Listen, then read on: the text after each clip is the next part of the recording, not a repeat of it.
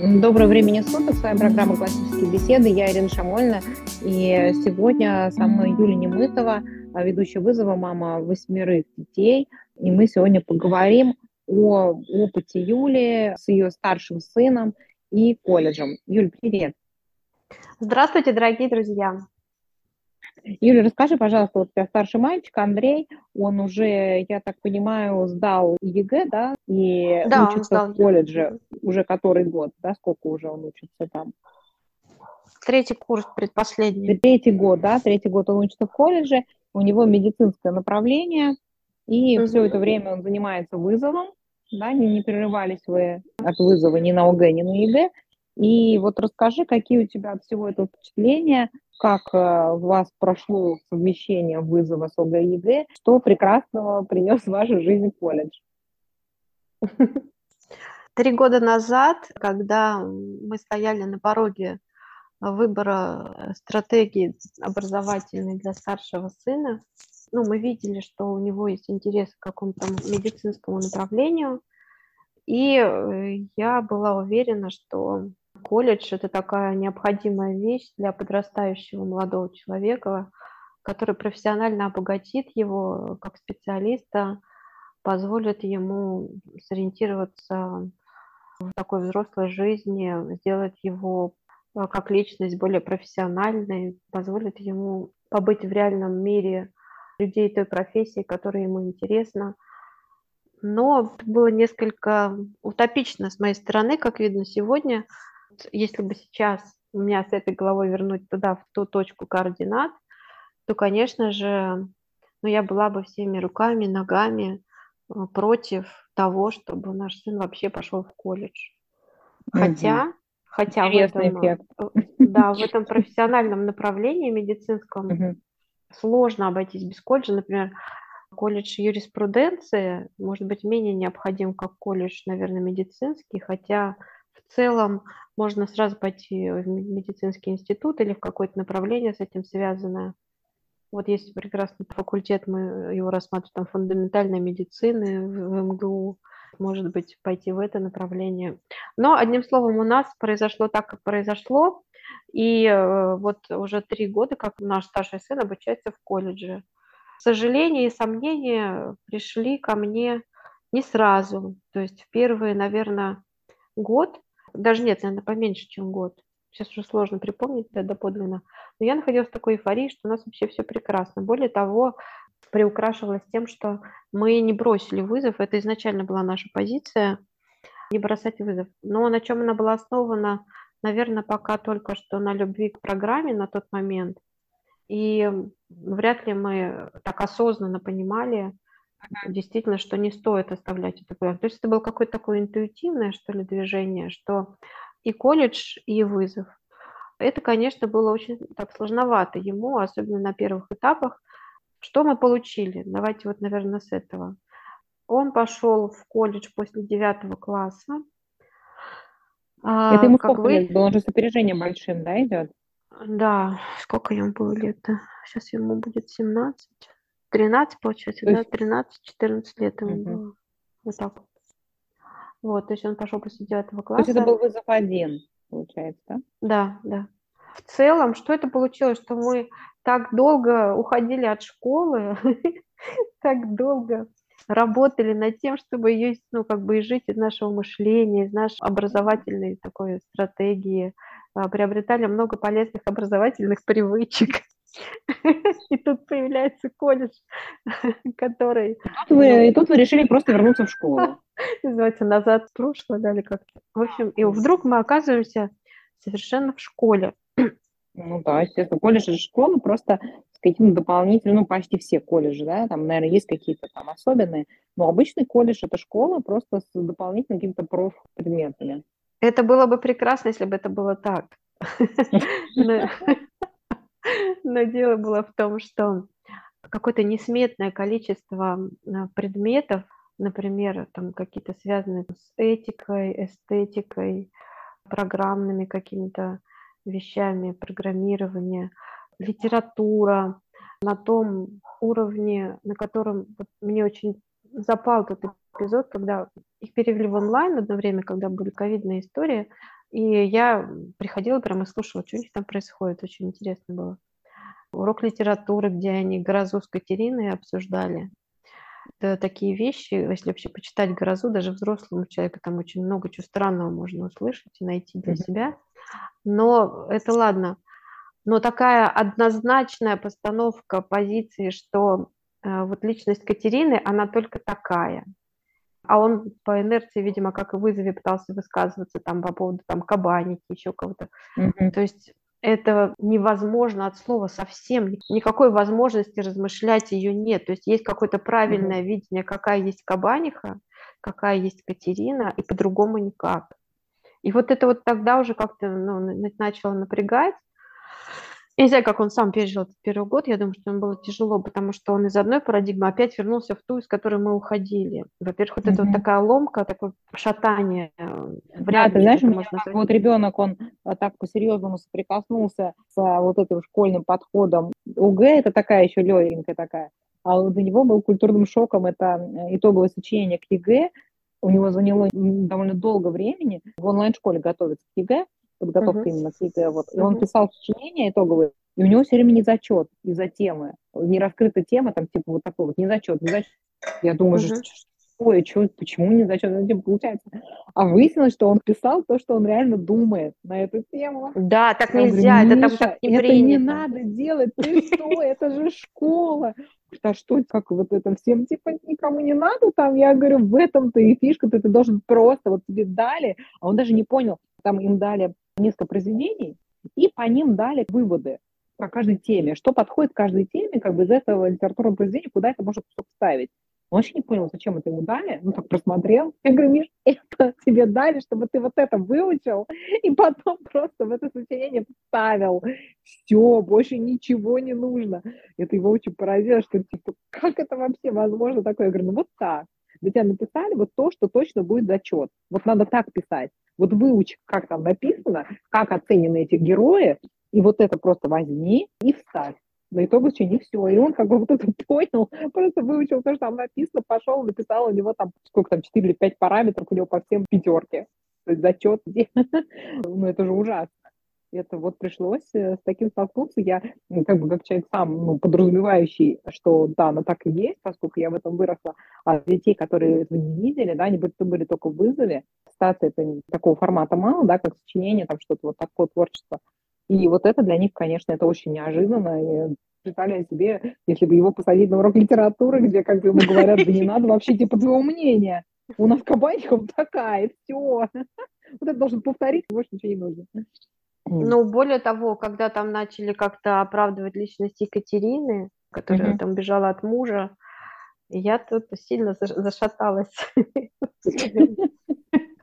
свое внутреннее спокойствие, при том, что у нас вообще, как бы, в принципе, в семье у нас такой стратегический вектор нашего образования, он на втором месте, вот это все, что связано там с академией, на первом вообще, у нас кто вообще вырастает?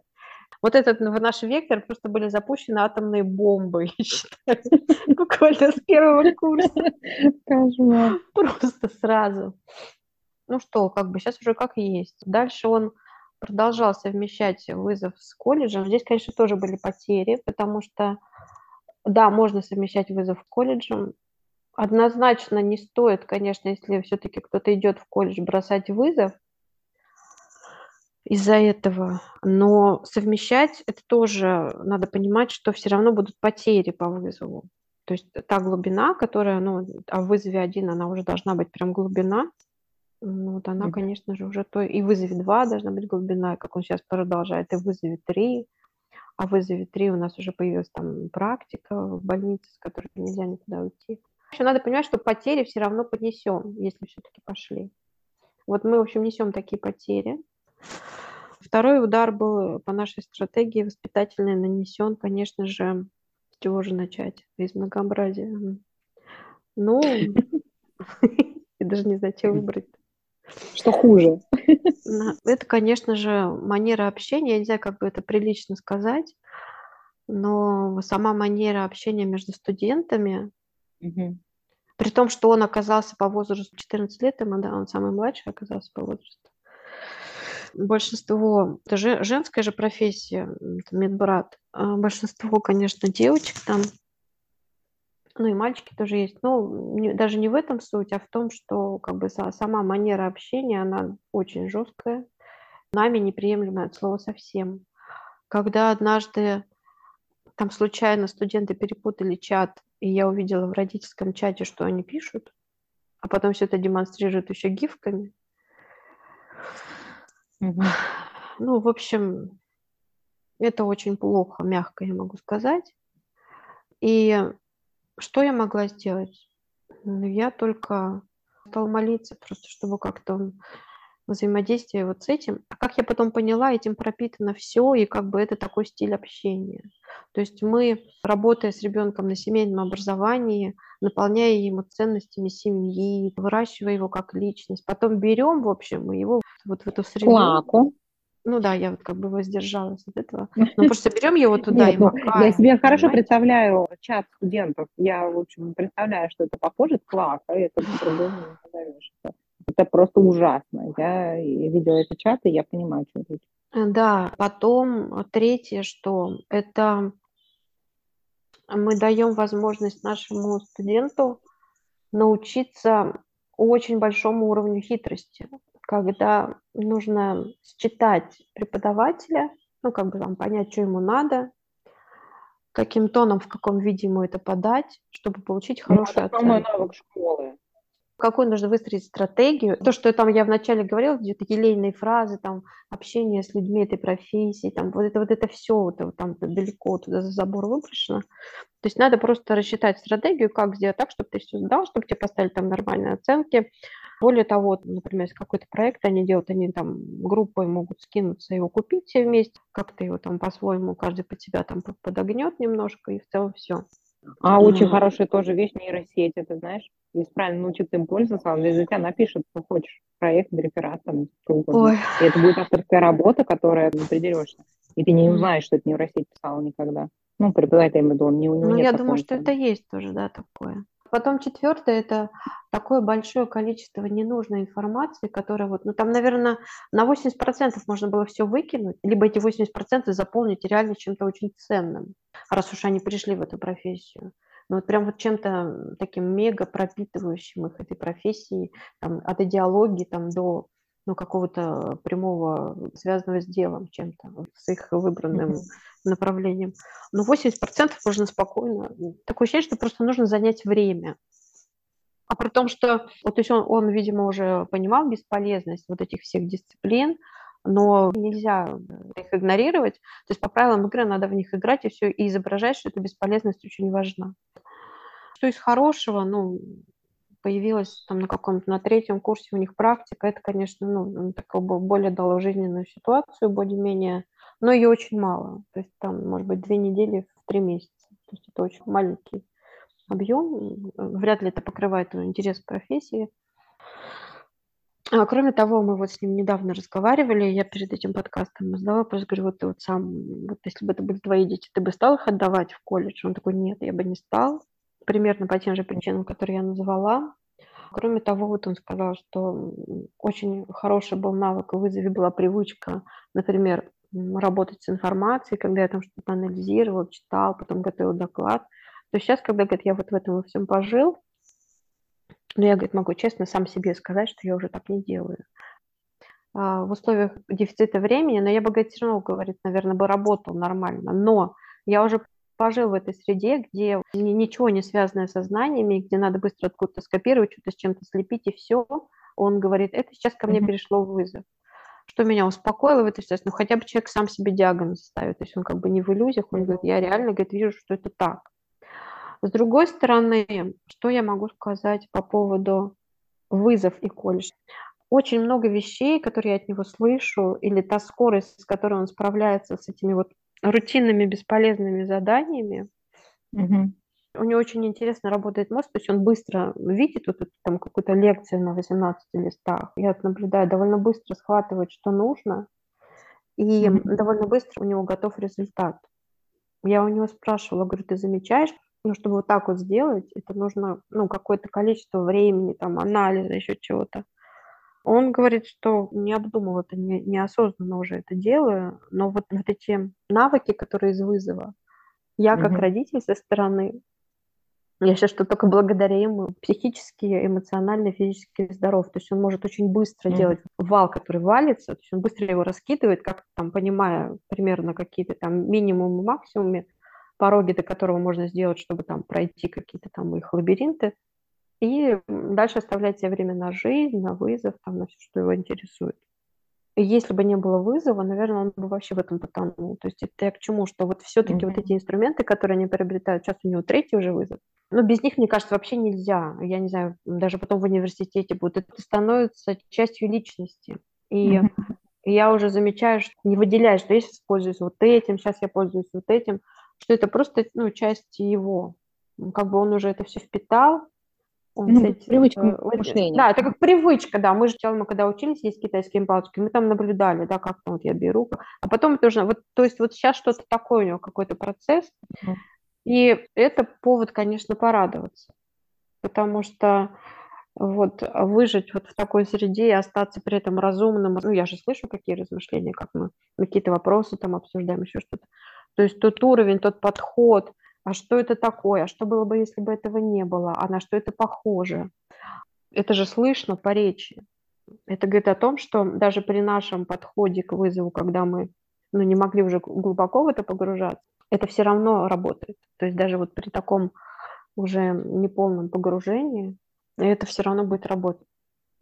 Да, я вот абсолютно в этом уверена, что облегчает очень сильно все вот эти вот э, моменты, связанные с формальным обучением, там всякие ОГЭ, вот эти экзамены, которые надо сдавать, инструменты учебы. Здесь реально, вот я подчеркиваю, что, ну, можно сказать, он сейчас плохо занимается вызовом, потому что, ну, он там часть третьего вызова вообще пропустил, потому что они в больнице были. Нет, он, он просто не попадает на него.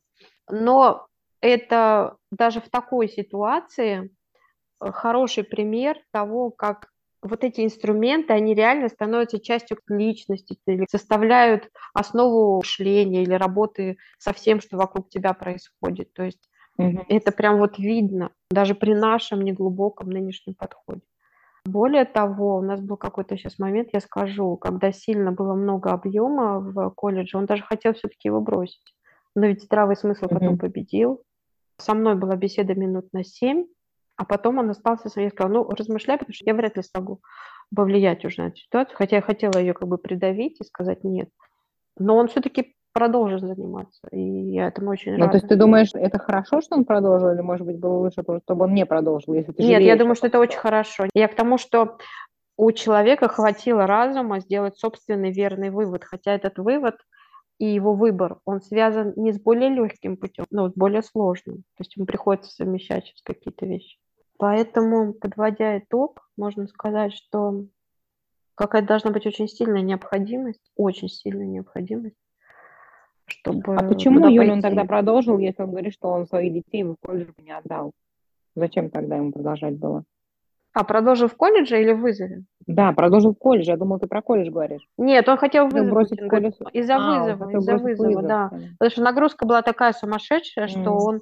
Я говорю, смотри, я говорю, сейчас говорит, у меня опять практика, потом я не попадаю. Но я сказала, там уж предложение 5. Уже в той форме, не назидательное, а просто ну, как бы наталкивающее на размышления. И он пошел думать. А и... не вставал вопрос, а наоборот, колледж бросить? Когда ты поняла, что вот это вот все, и почему вот такой вопрос не стал оттуда уйти? Мне не вставал так вопрос. Может, потому что мы все время говорим, что любое дело надо доводить до конца. Может, почему-то по-другому. Может, он ждал, не, что будет впереди светлее. Ты действительно считаешь, что любое дело надо довести до конца? Сейчас уже я могу понять, я могу начать какое-то дело и понять, что это какое-то дело вообще не очень, надо скорее просто прекратить, а не доводить ни в коем случае до конца, до абсурда. Ну, мне сейчас сложно сказать уже, что нас остановило от этого.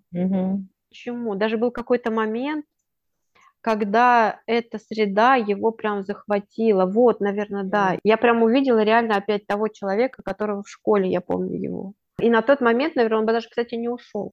Он бы, наверное, тогда даже не ушел, потому что э, плохое, оно всегда быстрее же и легче воспринимается. То есть легко. Ну, он, и он же у тебя в школе проучился сколько, пять классов, да? Четыре. Да, но это ему все равно такая же, как родная. Да, да. Там все легко как-то так. Это он ну, примерно понял, как действовать. Но вот я не знаю, что-то вот, может, потому что мы молились как-то.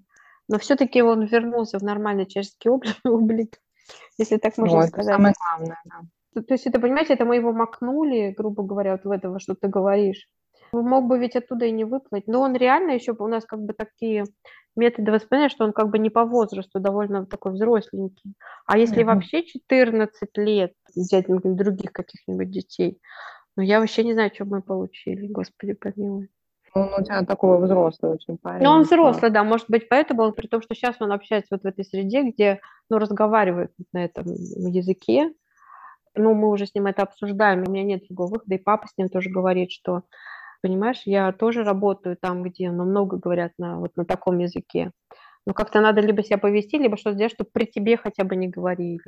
Вот, ну, какие-то мы вынуждены вести вот профилактические разговоры на такие отвратительные темы. Вот это нам надо было, скажи? Ну, то есть это в плане мат-перемат, да? Ну, конечно, да. А вот девочки в колледж, это я вообще не представляю. Что надо так сильно хотеть, чтобы отдать девочку в колледж?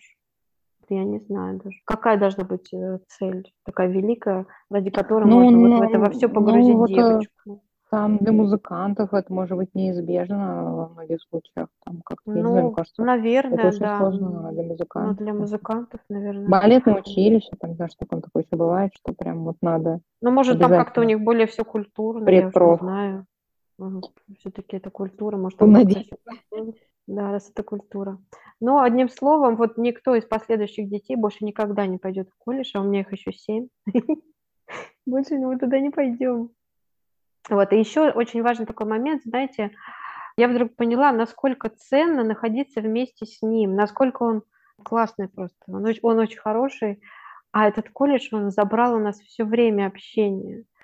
И я понимаю, что он скоро вырастет, и он вообще уйдет из дома. Он... И вот это время, которое мы могли бы быть вместе, вот мы сейчас следующий там идет погодки, О, украл колледж. да. о, вообще вот мы всегда вместе. И я прям вот просто, ну что сейчас уже сделаешь? Мы столько друг с другом проводим вместе, и это так здорово.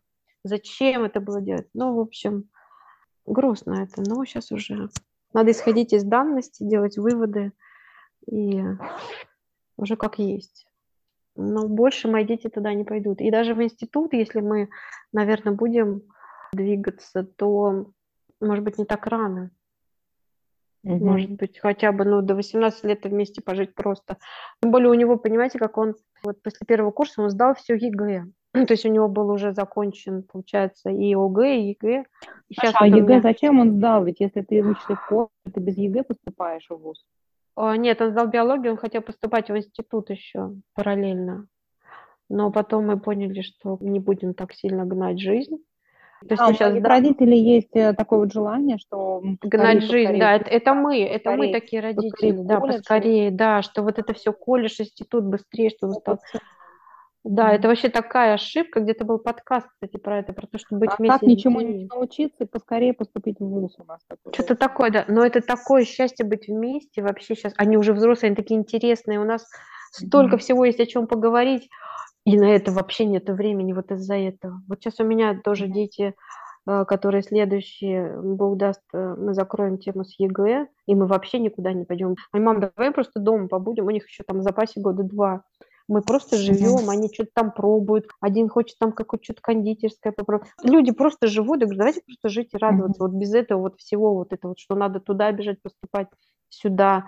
Просто в семье. И они, вот они сейчас уже в разумном таком состоянии, ну, относительно, конечно, они больше пропитываются семьей. Одному там хочется что-то по дому, какое что-то создавать, подрабатывают. Они живут какой-то жизнью и учатся, ну, реальной жизни, которая вот она есть. И нам очень хорошо вместе, очень хорошо. И у нас никто не забирает это время, и мы больше никому его не отдадим. Хотя бы до 18 лет. Потом, наверное, мальчишки там куда-то пойдут, там армию, еще куда-то. Но до 18 мы больше мы таких не будем совершать стратегических ошибок. Ну Вот, Понятно. Спасибо тебе большое за то, что ты поделилась, да, Ну, это очень своим, грустный получился подкаст, да, наверное, своим грустным опытом, но мы надеемся, что это кого-то спасет от разочарований таких. Наверное, где-то есть какие-то супер места, где там очень хорошо, и культура общения, и очень много знаний по профессии, там, и вот просто все прекрасно. Наверное, где-то это есть.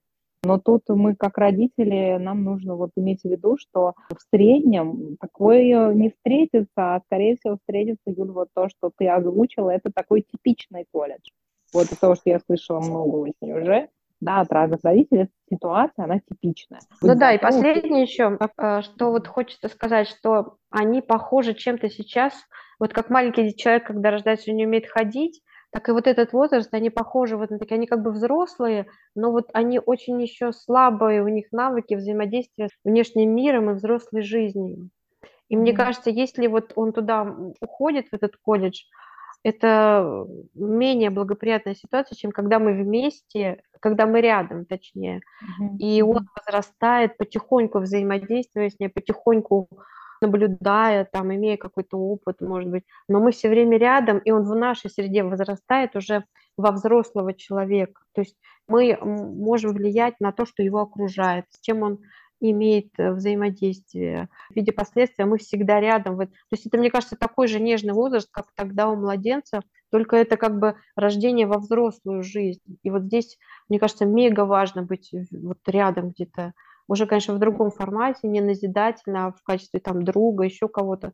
Поэтому, ну, а колледж, он, он заберет все это время. Его просто не будет. Да. Давай на чем-то радужном закончим.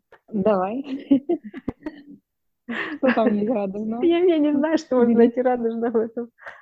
Радужного – это то, что у нас есть альтернатива уникальная для подростков, которые просто ничем, нигде не заменить. Да. Просто да. потрясающе совершенно, что наши подростки, они могут общаться с а, другими детьми из семей со схожим мировоззрением, да, и схожим представлением о культуре общения, и иметь такой интеллектуальный клуб.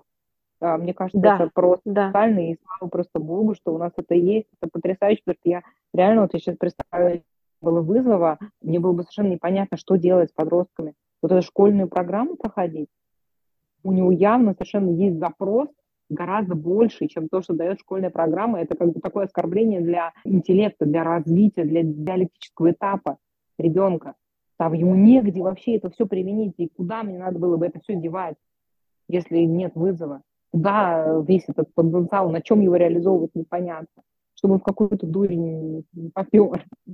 Ну да, и вообще само явление того, что мы просто можем с подростками, подчеркиваю, говорить о таких вещах, там, как э, древнегреческие философы, это не вызывает у них как минимум безразличия, как максимум какого-то неприятия.